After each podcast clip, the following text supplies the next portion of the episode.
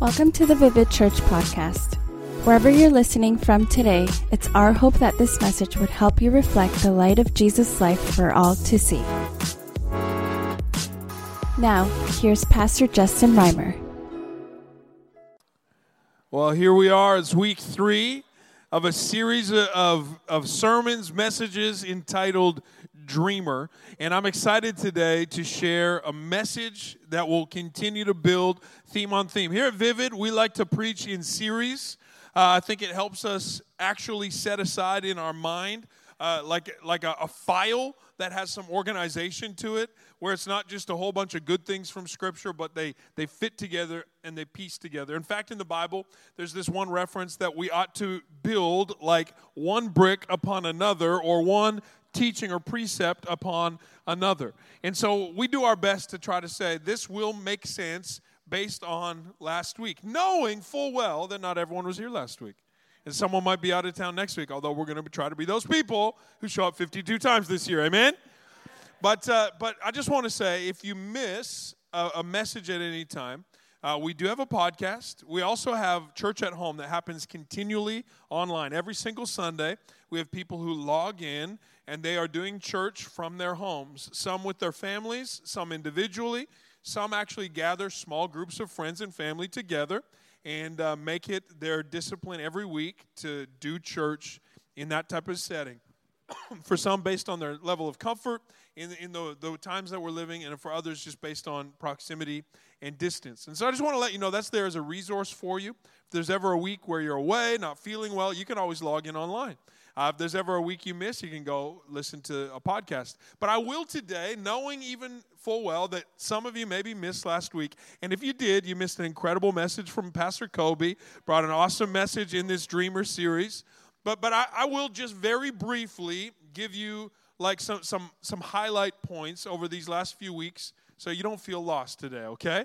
Now, we have been talking about a character in the Bible named Joseph. Joseph was referenced as a dreamer. Joseph was actually called a dreamer by his brothers, and it was a nickname that might have had a little bit less than positive connotations, okay? When they referred to him as a dreamer, it was with uh, attitude. It was with just a little bit of extra sauce when they were talking about him. It's like, here comes the dreamer. Why? Because Joseph's dream uh, that he had very distinctly, with clarity, with, with, with uh, a vibrancy, was that he was going to be better than all his brothers. It's a great dream to have. Now, now, he was the 11th of what would be 12 brothers, and he woke up one morning because, guys, Oh, it's amazing. I had this awesome dream. The Bible says he was about 17. So his voice was like kind of here and there, like morning voice. Guys, ugh, guys, I had a dream all he's talking to 10 older brothers right now. He goes, It was an amazing dream. Oh, guys, let me tell you. We were out in the fields and we were all like gathering together some wheat. And then the, the bunch of wheat that I gathered actually it, it, it became prominent, and all the wheat that you guys gathered just came and bowed down to mine. It was awesome, guys. I'm telling you, I wish you had been there. And they're like, Why are you telling us this? He's like, I don't know. Maybe it just means that I'm supposed to be better than you. I don't know. And then at another time, he had another dream. He's like, guys, remember that last dream I had? They're like, yeah, dreamer, we do. Well, this one was even awesomer. In this dream, there, there was 10 stars, and then like the sun and the moon, and they all came in and bowed down to me. He's like, like I was just there in the middle, and all of these celestial beings were bowing down. And how many of you are there again? One, two, three. Oh, wow. There's 10. And mom and dad, sun and moon. And, and at this point, even his dad, who loved him and favored him, was like, hey, Joseph, you probably should get a little more tact around your presentation of dreams, okay? Just, just, just zip it. It says his brothers were jealous of, of him, and his dad just kind of pondered it. And, his brothers so hated him that they schemed a plan of how to get them out of their life. And so, this one particular day, Joseph, in his finest clothes that, that were special and set apart from his dad, it said it was a coat of many colors. And uh, he was on his way to see his brothers in the fields and just check up on them. Why? Because he was a tattletale. Because the Bible had said just previously that, that he brought a bad report about his brothers, got them in trouble. And so his dad just kind of trusted his perspective. He said, Joseph, go check on your brothers, bring back a report. And so he's on his way there, and then they'd say, Well, look, here comes the dreamer. Hey, I got a plan. Why don't we kill him? And there's the mob mentality for you, isn't there? Someone's like, I, I got this great idea. He's dreaming. Why don't I, I got a dream too? Him being dead. Be a great dream. All our dreams could come true right now. And so together they scheme and devise a plan. They're like, yeah, let's destroy this guy. In fact, one of them, Judah, he comes up with a better idea. He goes, no, no, no. Instead of killing him, let's actually try to sell him. Have you ever had that? You got that person in your life that anything you ever think of getting rid of, like, you can sell that on Facebook Marketplace. And you're like, it's, a, it's an old spoon. They're like, yeah, but people love those. And really, probably what they're saying is, I love those. I'll just keep it. And they're like, instead of killing him, let's sell him. Be amazing. We could profit off this. And they saw a caravan of people coming, making their way to Egypt. They threw their brother in a well. They came over and they said, would you, would you, We got a great brother. You're going to love this guy. A bit of a talker, bit of a dreamer. You're going to love him. And they sold him into slavery. We talked last week about, about some of the obstacles that come with favor. Joseph, even though he was favored, he had to overcome an obstacle, this obstacle of being forsaken. Have you ever felt forsaken? Well, jo- Joseph can, can relate. Felt totally forsaken, totally rejected. He, he's sold into slavery and works in the house of a man named Potiphar. In Potiphar's house, he finds himself constantly uh, having uh, the, the tempting situation of Potiphar's wife trying to take him to bed with her. Constantly. The Bible says every day. Every day she, she, was, she was kind of taken by how handsome he was. She's like, hey, me and you, Potiphar's away. And, and he continually resisted this temptation until finally she turns it on him and she goes, This guy tried to rape me. And, and, Joseph, even though he's been upright, he's done the right things, Potiphar gets home and he goes, How could you? He's like, I didn't and he's sent into prison. One of the other obstacles a dreamer will need to face is, is the obstacle of false accusations, people assuming of you. And, and so he, he gets this assumption made about him. Uh, an assumption, perhaps someone saying, Well, if I was in that situation, this is what I would have done, and so I see it in you. And he, he has this false accusation, finds himself in prison. In prison, the warden sees favor in Joseph. Man, he's, he's, like, he's like, Can you just keep your favor? My dad favored me and got me sold into prison. Potiphar favored me and it got me put in prison. Now in prison, he, he is favored by the warden so much so that the warden puts him in charge of everything. He interprets the dream for one of Pharaoh's. This is crazy. It'd be a good movie, wouldn't it? Be, or at least a good true crime podcast. Be amazing. And there he is in prison, and he interprets a dream for Pharaoh's servant. And he goes, Hey, when you get back, because you're on your way back, three days, don't forget me. And the Bible says it was amazing. Three days later, the servant was back in Pharaoh's presence, and he forgot him. It's one of the other obstacles that, that, that favor brings. Sometimes you're just forgotten. Have you ever felt forgotten? Come on, have you ever felt left out? Have you, have you ever only found out an event because everyone was posting about it and you're like, thanks for the invite, guys? Well, this was worse than that forgotten because he was left there for another two years in prison. Finally, he makes his way out of prison. He's in the presence of Pharaoh. Pharaoh has a dream. He says, I need someone who can interpret a dream. And in humility, Joseph is called before Pharaoh, the king of the known world. He goes, I hear you interpret dreams. He goes, Nah, I don't. God talks to me sometimes, though. I mean, maybe, maybe God can, but, but I can't. And it's like he's got this whole new perspective. Pride has been worked out of his heart. I, I just want to acknowledge that, that in the room, sometimes dreams can, can fortify some pride in our heart. But before those dreams can come true, by God's grace, He works that pride out of us. So we talked about that a little bit last week.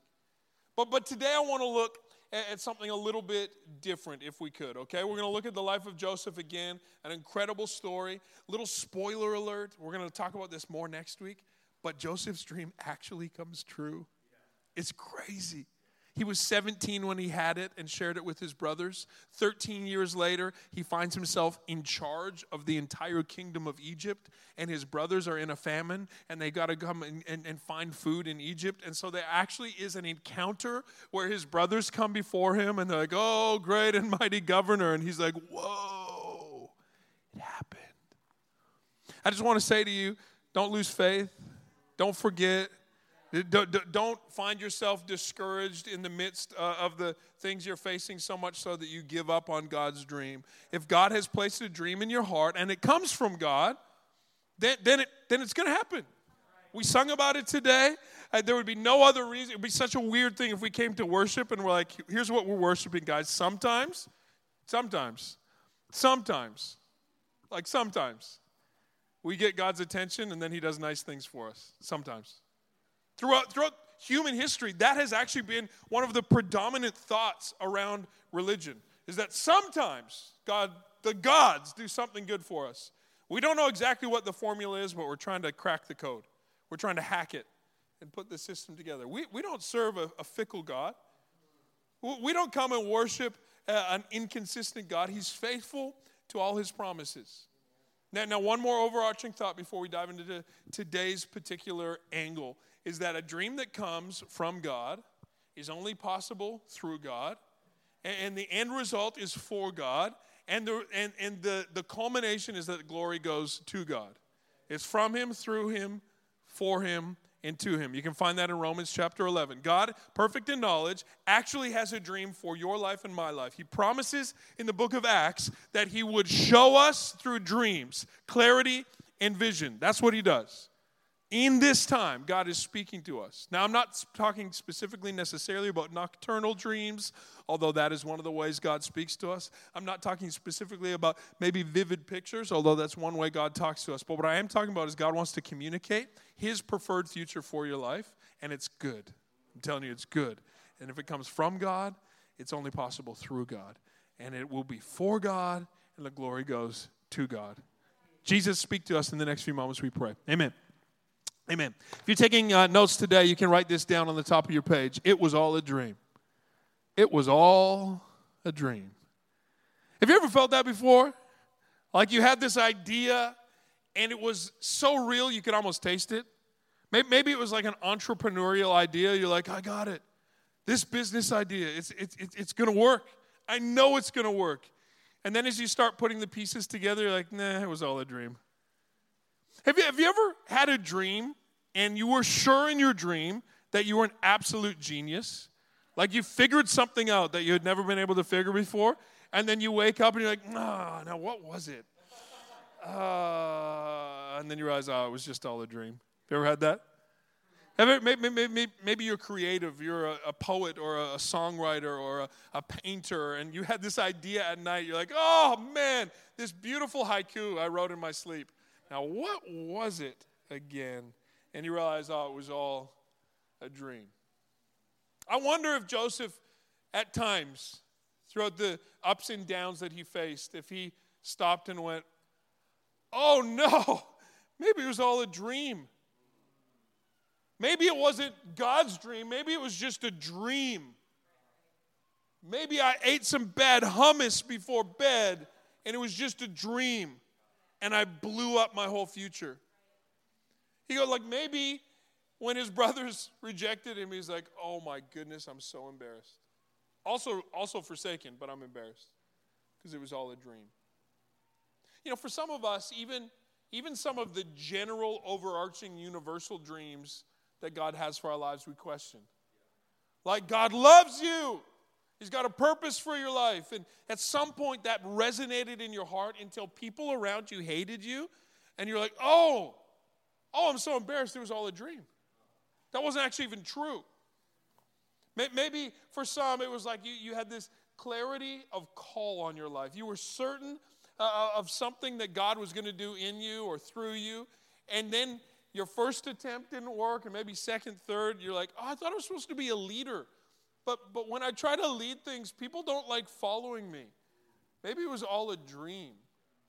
I wanted to, to, to lead a hub and then I led myself because no one showed on week one. Maybe it was all a dream. I wanted to, I wanted to be a worshiper, and then I got on team and I forgot all the lyrics. Maybe it was just all a dream. I wanted to be an influence in my family, but, but every time I try, it's like they see the worst in me. They remember all my biggest flaws and faults, and they rub them in my face, and maybe it was just all a dream anyway. That's what is called a test. it's a trial, it's a test of your dream. And I want you to know this today that every dreamer will undergo tests. Every dream must be tested. Every dream that God gives must be tested. Imagine this story with me, okay? Once upon a time, there was a main character, the protagonist of the story, and everything was great for them. The end. That's, that, that's nobody's best selling book. That, that's a terrible movie. Why? Because it's, it's, it's beyond fantasy.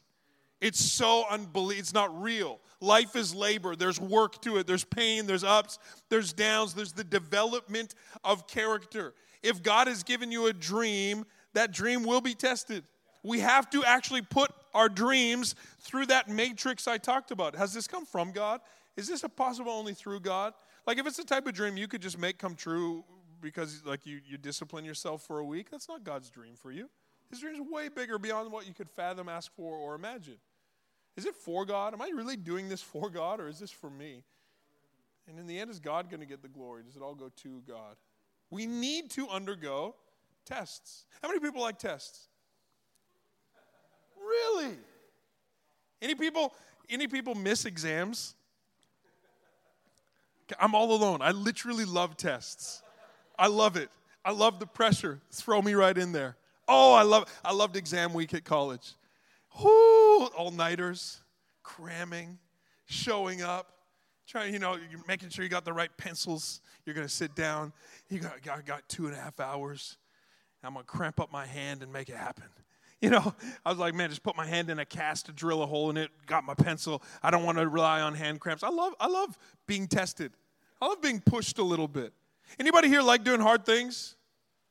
Come on, we got a docile group today. Anyone like doing hard things? Like pushing yourself a little bit, testing yourself just a bit to see what you got, what you're made of. If, if you lift, oh, you know that feeling. If you run, oh, you know that feeling. Maybe, maybe if you have like a creative bent, but you are you struggle to perform, you know that feeling. We're like if I'm ever gonna get this thing that's in my life out, I gotta I gotta put myself to the test. Tests aren't bad. Tests are actually good. Let me prove it to you, okay? Turn to the book of First Peter if you would. First Peter. Turn over to First Peter chapter 1. I love Peter. Oh, I love what Peter has to bring to the equation. I love that in Peter's book, he references Paul, and he's like, sometimes that guy confuses me too. Isn't that awesome? Hey, I feel so free when I read Peter. I'm like, oh, this is the one that, that Jesus is like, you are going to be the first pastor. Like, you're going to lead the church. And he's like, yeah. And then Paul, that guy, wow, he uses big words. Check it out. Peter here, first one, okay? Uh, uh, chapter 1, I should say, starting in verse 3. It says, Praise be to the God and Father of our Lord Jesus Christ. In his great mercy, he's given us new birth. Can someone say amen? Into living hope through the resurrection of Jesus Christ from the dead, and into an inheritance that can never perish, spoil, or fade. I want to tell you that part of God's inheritance for you that can never spoil or fade or perish is the dream He has for your life. It's the future that He is bringing you into. Paul in Ephesians says He's seated you in heavenly realms that He might show the incomparable kindness of His mercy to you for eternity. Part of that inheritance is this dream. It says, This inheritance is kept in heaven for you, who through faith are shielded by God's power. That is an awesome picture. I don't know about you, I feel like I take some hits sometime, and yet I can rely and know on this that I am being shielded by God's power until the coming of a salvation that is ready to be revealed in the last time. Check this out, verse 6. In all this, you greatly rejoice, though now for a little while you have to suffer the grief of all kinds of trials. Do you have that underlined in your Bible? If you don't, can I just suggest Put a highlighter on that.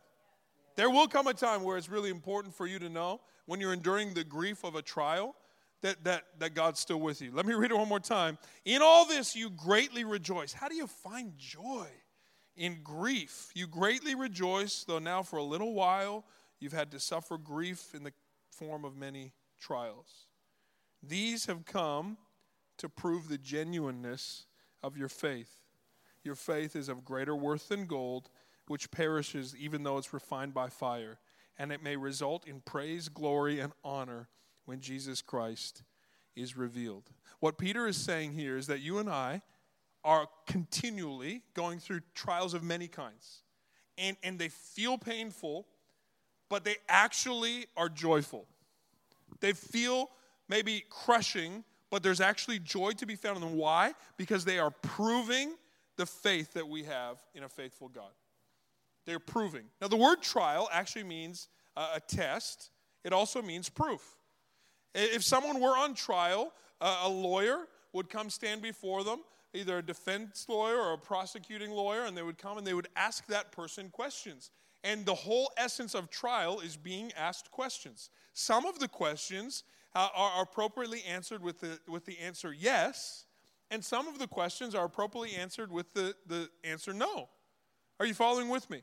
Like being questioned is not being guilty.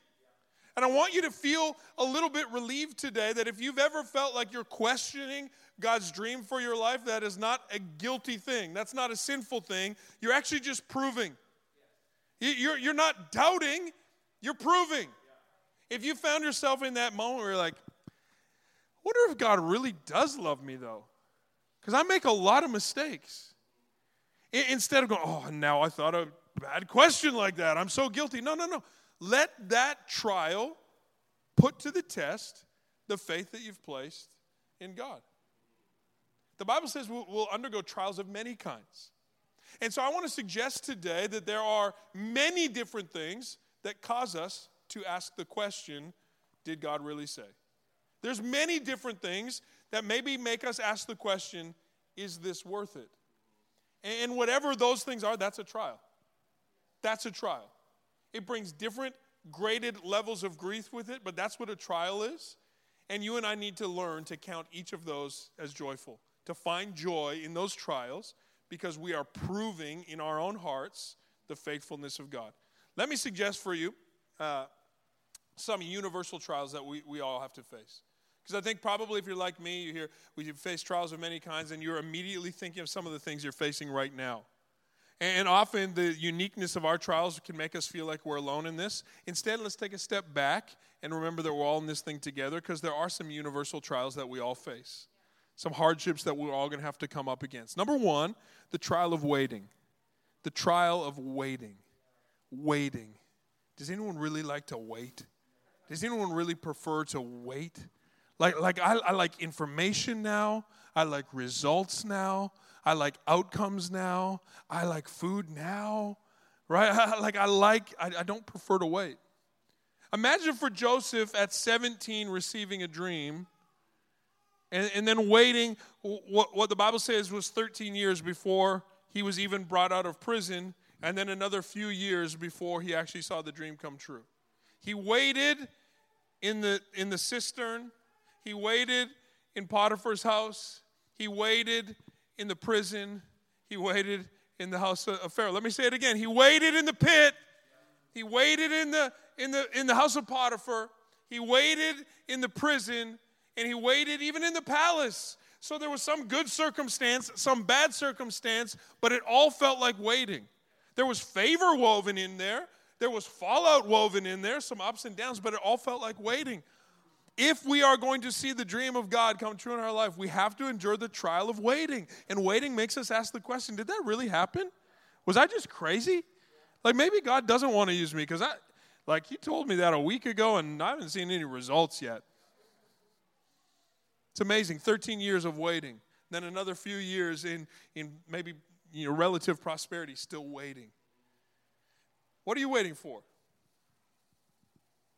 How long have you been waiting? Do you like the feeling? Of course not. But the Bible promises this in the book of Isaiah that those who wait on the Lord will actually find renewed strength. You can actually grow in the waiting period.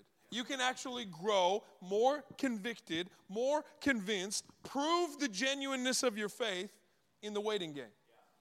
As you wait, you're growing. I, I, always think this you have to wait anyway, so you might as well put it to good use. I would say, if I look at the whole counsel of Scripture, that it's more likely that if I don't grow, I'm going to wait longer. Anyone, anyone see that theme throughout Scripture? like the, the people of Israel waiting in the wilderness and, and what, what God intended to be a short little trip. They, they made it through like just a few months, and then, then they couldn't learn their lesson, and so turned into 40 years. The wilderness wasn't intended to be a place of wandering, it's a place of worship. So worship while you wait. Like, change that perspective. You got to wait anyway, you might as well grow. This last week, I was in, in Toronto. I was with our Toronto location last Sunday. Love being there, being with the team in the midst of, uh, of their own trials and circumstances, different people calling in last minute, feeling a little sick, under the weather, and we're navigating and growing in that uh, environment. Monday morning, I woke up. I thought, I got a great day planned. I'm meeting with a bunch of people. Then I'm going to head to the airport, fly home. And I woke up to 40 centimeters of snow.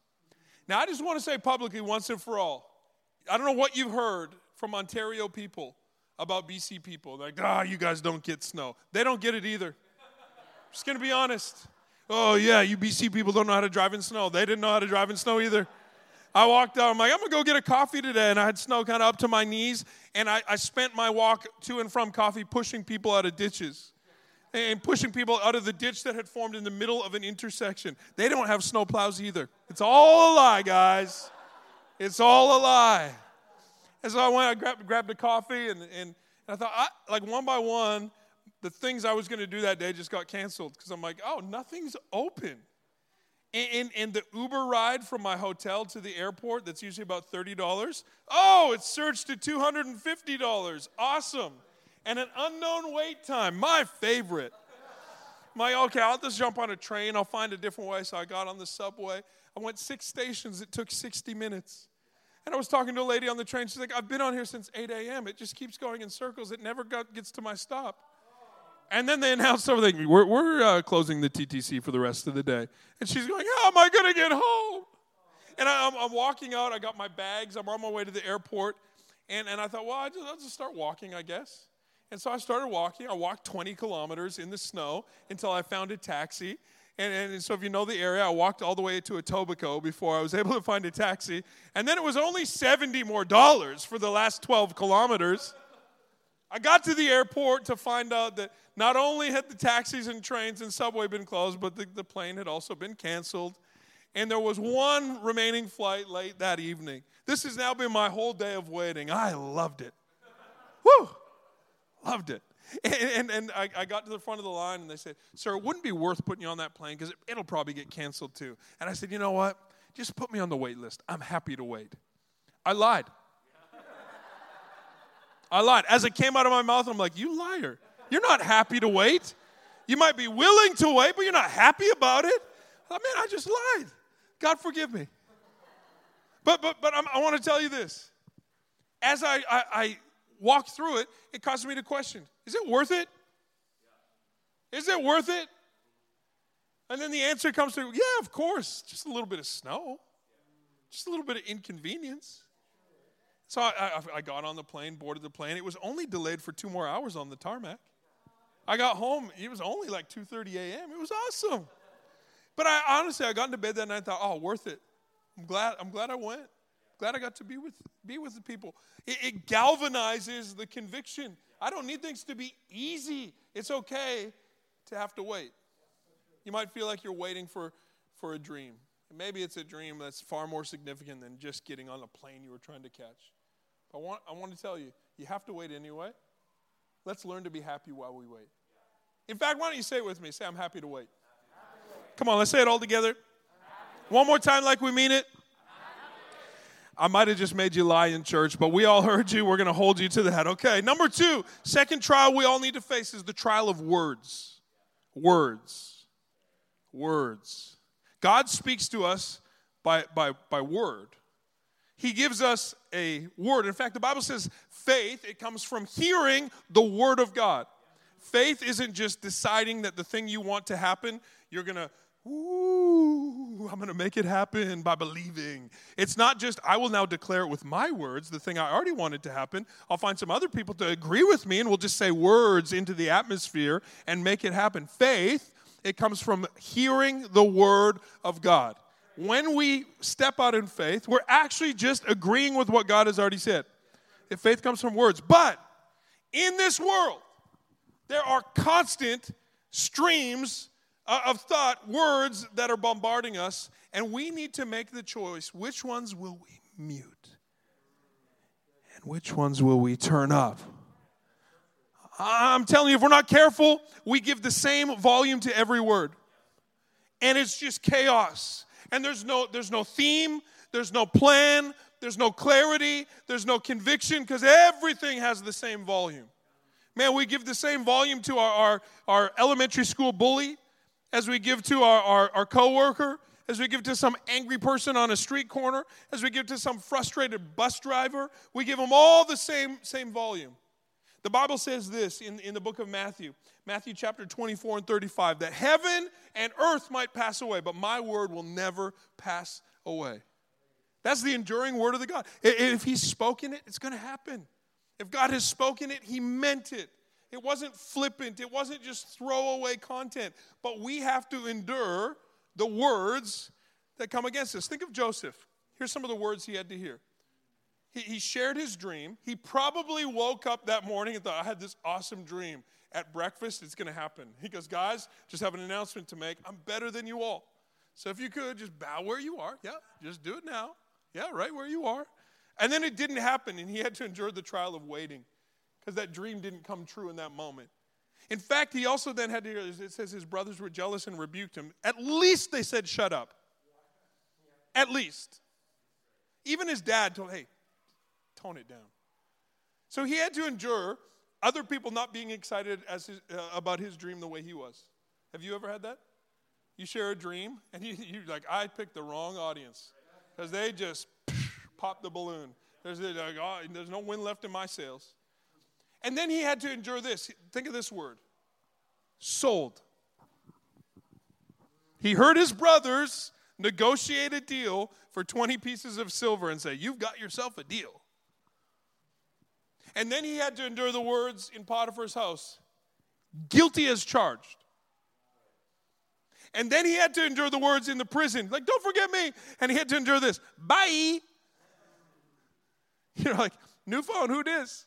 Like, nah, nah. The guy who, who gave you confidence in prison. He had to endure words upon words, almost none of them aligning with what God had said. And he had to weed through and say, like, who am I going to give attention to? I've determined in my life that, that I want to give the loudest voice to the people who know me best. I want to give the loudest voice to the people who are nearest to me. But, but when it comes down to it, whatever the crowd might say, even whatever those who, who are in your inner circle might say, I want to give God the loudest volume. I want to give God all the votes. You know, if it's a toss up, you know, God loves me, everyone else hates me, hmm, I guess it, no, it's not a toss up. God gets all the votes. I, am going to I'm gonna live like I'm loved. I'm going to live with the confidence that comes with, with what God has said to me. We all have to endure the trial of waiting, we all have to endure the trial of words. Perhaps you've got some negative words that have been spoken off your, over your life that you need to dislodge, that you need to get rid of. Maybe you've had someone speak uh, defeat over your life, and you just simply need to bathe your mind in the Word of God. Get in God's Word and allow Him to rewire your thinking. The Bible says in, in Romans chapter 12 that our life is transformed as our mind is renewed. We all have to endure the trial of words. Number three, let me give you another one the, the, the trial of work. Work. Imagine this one of the outcomes of the favor Joseph received is he constantly had to work. His dad's like, Joseph, I really like you. Like, you're my favorite boy. And I like you so I want, I want all the other boys to know you're, you're my guy. And so I have special jobs for you. I'm going to ask you to be my go between and to oversee the things that matter to me. He gave him a responsibility.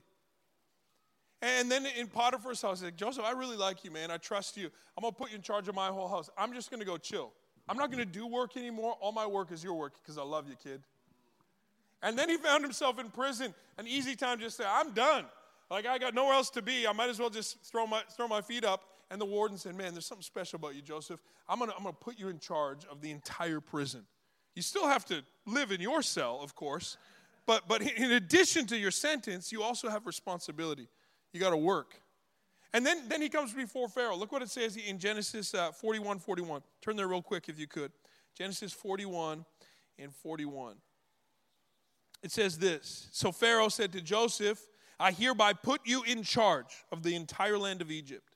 Then Pharaoh took his signet ring and he put it on his finger. Go down to verse 44. He says, I'm Pharaoh, but without your word, no one will lift a hand or foot in all of Egypt. Talk about responsibility, work.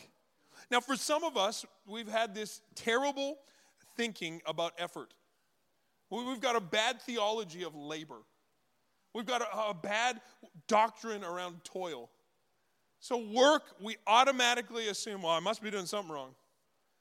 Because God's dream should be the easy way, it should be an easy path, right? Wrong. Wrong. One of the ways that, that God shows his favor on us is giving us responsibility, giving us work to do. You show me someone in Scripture who God called and then said, I don't need anything, just sit. Like everyone, it was, I'm calling you, now let's do this. I'm calling you, now, now, do the work. I'm calling you to stand up and get ready. I'm calling you now, now do the things I've called you. I'm calling you now, go to that place and share a word. I'm calling you now, lead the people. I'm calling you now, serve the people. I'm calling you now, pastor the. Wow, work. Work. We need a better theology around work. Look what it says in the book of Colossians, chapter 3. Colossians, chapter 3. I'm getting pretty passionate about this. I am aware of the time, so I'm going to go quick, okay? Colossians, chapter 3. Are you still with me today? Colossians chapter 3, check this out, verse 23. It says this Whatever you do, work at it with all your heart, as working for the Lord, not for your human masters, since you know that you will receive an inheritance. Oh, there's that word inheritance again. That dream. You will receive an inheritance from the Lord as a reward. It is the Lord you are serving. I have a dream for significance, but I'm doing a job I don't like. Yeah, it's the, it's the trial of work work makes you question is it worth it? When, when Jennifer and I first got married, we were 19 years old, and uh, we had no money like, no money. None. And we were in Bible school together. And I had this very clear conviction in my heart. We're going to be married. I'm going to finish school. I'm going to have no debt when I get out of school. I will not take a penny. I'm not going to take a, I don't need no government, nothing. I don't want to want to have to say no to a job or an opportunity because I got debt. It was a conviction that I had that I, am convinced came from the Lord. And so there we were. We, we had paid for our wedding. We were paying for our education. And how do we do it? We worked hard. In fact, the, the summer months, I worked about 60 to 70 hours in the in the beating sun. I worked myself literally to the bone. I had about a three and a half week period where I couldn't feel my hands. Like literally, my hands went numb and I kept waking up every day and working construction with hands that had no feeling in them, thinking, I wonder what kind of damage I've, I've done. And then I would get a paycheck and go, Is this worth it? It, it caused me constantly, every morning when the, the alarm clock went off. And I thought, No, it's already 4:30. How can it be? I was asking myself the question, work was asking me the question, is this worth it?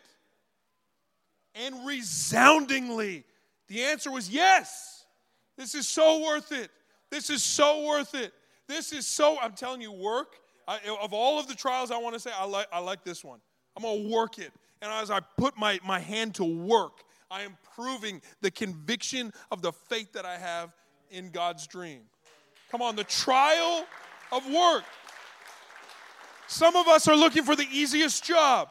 Well, if I'm really God's person, he really got a dream for my life, why doesn't he just make it easy? In fact, we, we, we, say things like this like, if God wants it to happen, he'll go before me and make it happen. Well, Jesus said this knock, and the door will be open unto you. There's work involved. Now, I'm not saying it's by works, because then we could boast. If we got saved because we worked for it, we would get, get to our head. It's not by works, but we were saved for works. We were saved. Ephesians 2:10 says, "For work that God uh, prepared in advance for us to do." So, so, so do the work. Do it with a happy heart. Come on, do the work. Looking for the easiest way to get from here to there. No, no, do the work. Can someone say, "I'm going to do the work"?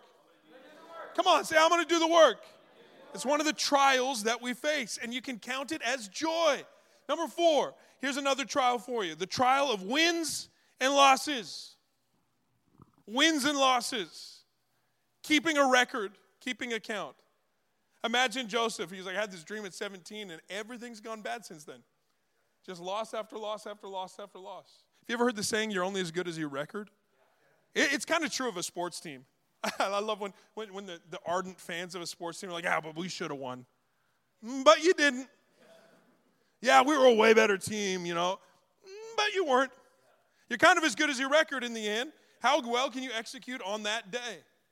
But, but when it comes to the dream that God has for your life, our victory is not linked to our own wins and losses. In fact, the Bible says, while we were sinners and the enemies of God, Christ died for us. And it says this look, look at this 1 Corinthians 15 57. It says, We praise God for the victory that comes in Jesus. We win because He won. Like the only, the only competition that matters in, in, in keeping us from our dreams what was the competition of Jesus versus sin. And He won. And not only did he defeat sin, he also defeated death. And not only that, that same passage in, in 1 Corinthians says he took our sin and he made a public spectacle of it. It's like he ran up the score on sin. He ran up, he, he wasn't being a gentleman about it. He was, I'll just take a knee here. and let, No, no, he's like, I'm going to run it down your throat. I'm putting up the score. Check the scoreboard. And whenever the accuser of your soul, the devil, comes in and goes, Yeah, but that person, you see what they thought? He's like, Hey, devil, scoreboard. I've defeated you completely. I made a spectacle of you. Do you want to talk about wins and losses? I'm telling you, we feel the disappointment like, oh, I lost another job. Oh, my God. God said I'm going to be successful. I just keep losing jobs. Oh, I'm single again. Oh, my goodness. Another loss. The only competition that matters was Jesus versus sin and death. And he won, and he was incredibly victorious. And because he wins, we win. So when you go through, by the way, wins sometimes test our, our conviction more than losses. I put up a few wins there. People are starting to like me. And we forget and we kind of drift away. Like, let, let's win this trial, okay? Let's allow this trial to galvanize us. How is it that I'm at the beginning of a month and I, I already ran through my paycheck again? Feels like a loss. Come on, let, it, let that draw you near to God. Those, let us draw near to God. He's our victor. He is the, the finisher of our faith. He's victorious. As Jack and Kobe come, let me, let me show you the, the, the fifth. I, believe the fifth universal trial we all need to, need to face. It's the trial of wounds and weakness. Wounds and weakness. Maybe weakness was exposed in the waiting. Maybe a wound was developed because of the words we faced. Maybe we grow weary in doing the right thing. That work thing just kind of got to us. Maybe we feel wounded by the, the record that we bring. Keep on trying to live sober, keep on trying to make good choices, and another loss, whatever that might be. Wounds and weaknesses. Imagine, I, I, I don't want to read uh, eisegetically into Scripture and say, look at all that Joseph went, but but for real though, stripped naked and thrown into a pit by his brothers, sold into slavery, stripped naked again by his boss's wife. This guy was stripped naked a lot. And publicly accused and talked about like that's the guy who tried to take advantage of someone.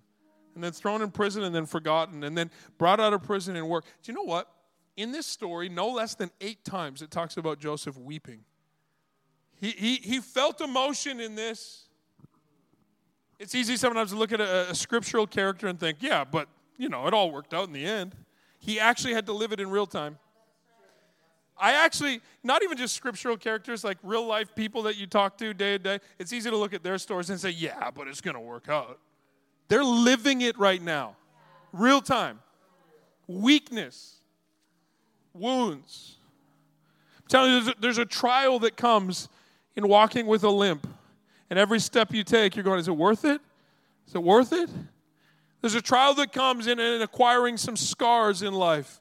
And every time you come up against that scar, going, oh, yeah, that, yeah, is this still worth it? Let's not run away from those questions. Let's allow them to prove the genuineness of our faith and the inheritance of this dream God has given us. He's got greatness in store for your life. But I'm weak.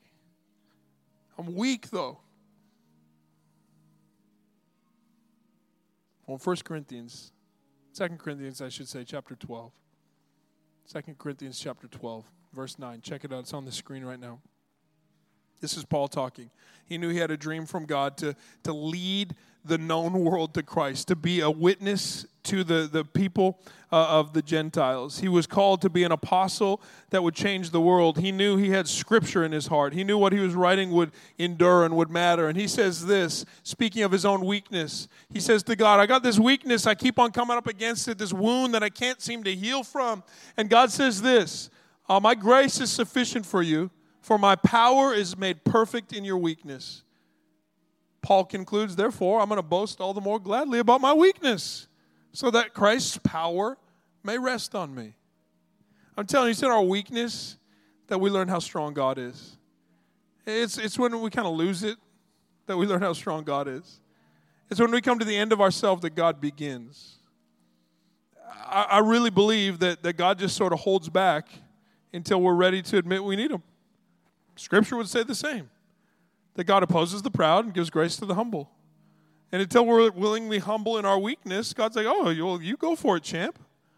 You seem to have a plan on how you're going to make my dream for your life come true. Go for it. I, I, I, see continually the humility that Joseph must come to in the pit and in the prison and going, oh, I can't do this. I'm weak. The other day, I was, uh, I was leaving Gwyneth's school. I uh, we just had her, her basketball practice. We're preparing for a season. We don't know if it's going to happen, but we're going to practice. We're ready. And, uh, and so we, we, we just played basketball, and I was on my way out of the school, seeing my other kids. We're high fiving in the halls. And I, I got up the front of the school, and there was a, a, a dad with his son. His son would have been about six or seven. And he said, All right, buddy, time to go to school. And the kid said, No. And he said, Fine then, we're going home. And the kid said, No. He goes, Well, then you better go into school. And the kid said, No, I don't want to. And he goes, Well, then we're going home. And we're going home right now. And he said, Ah, but dad, I don't want to. He said, Well, the, don't make me do that. You need to go into school. And he goes, But dad, I don't want to. He's like, Okay, then we're going. I'm leaving. I'm leaving. I'm leaving. And then he said, I'm not coming with you. He said, Well, then I'm going to take you. He picked him up and he said, No, I don't want to. Okay, then you need to go to school then and, and I, it, was, it was so entertaining. I watched for seven minutes. If I didn't have a meeting to get to, I would have watched till the conclusion. It hadn't ended. It was back and forth drama. And I felt compassion for the dad. That's a frustrating thing. But I actually felt more compassion for the kid because he was having a tantrum. He, he, was, he was expressing the weakness of his emotion, the, the confusion of his logic. I don't want to do anything. And his dad, in that particular moment, I'm sure he's a great dad, but in that particular moment, he was lowering his level to the emotion of his child. And in his son's weakness, dad was proving to be weak too. Well, fine then. What do you want to do? He tried all the methods. I'm counting. One, two, Two and a half? He tried them all. I'm sure there was negotiations going on there. In the end, the kid's probably going to get a Nintendo Switch. I don't know. Negotiation, tactic. I don't know where they ended up.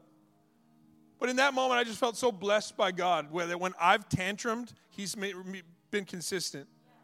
That when I've exposed my weakness, I don't want to. God's like, we're going to do this.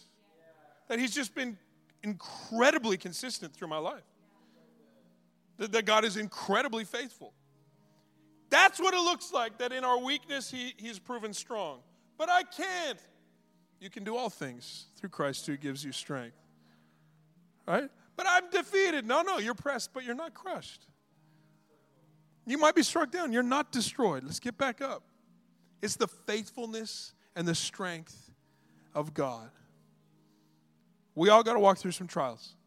Let's learn to count them as joy. Let me pray for you. Jesus, I thank you for this group of people, these men and women, your sons, your daughters, loved, chosen, called, set apart for greatness. I ask right now, God, for everyone in this place that as we endure trials of many types, that you would help us to count them joy, that you'd give us insight on how to see things the way you see them. I don't want to speak over grief Grief is real, the pain is real, but in the pain, you are proving the genuineness of the faith we have and the inheritance that you promised. And so as we ask the questions, we come continually to the answer yeah, it's worth it. May, may these trials continually bring us to the same conclusion it's worth it. There's no other place I'd rather be. There's no other place I'd rather be than obeying and following. Across the room with your eyes closed, your heads bowed. If you're here today and you don't uh, have your life surrendered to God, if He's not the Lord of your life, I don't, I don't know how you do it. Quite honestly, I don't know how, how you're going to make it through the, the pain of life. Walking with Jesus is not a promise there'll be no pain, it's a promise that He'll never leave us. And it, it begins with developing, beginning a relationship with Him. It's very simple. You can pray a prayer. I'm going to pray it, and if, if you want to join your faith with me where you are, you can make this your prayer. Now, many in the room, you would be living surrendered to God, and you know that it's His grace that's seen you through. So I'm going to ask you if you would join us as we pray this. There's some people who may be making this decision today for the first time. Let's pray. Dear Jesus, thank you for loving me. Thank you for calling me. I believe that your grace is bigger than my sin. So today I repent and I receive your love and forgiveness. In Jesus' name. Thank you, God. We hope that you enjoyed this edition of the Vivid Church podcast. For more information about Vivid Church, check out our website at www.vivid.church or look us up on Instagram at vivid.church. Have the best day.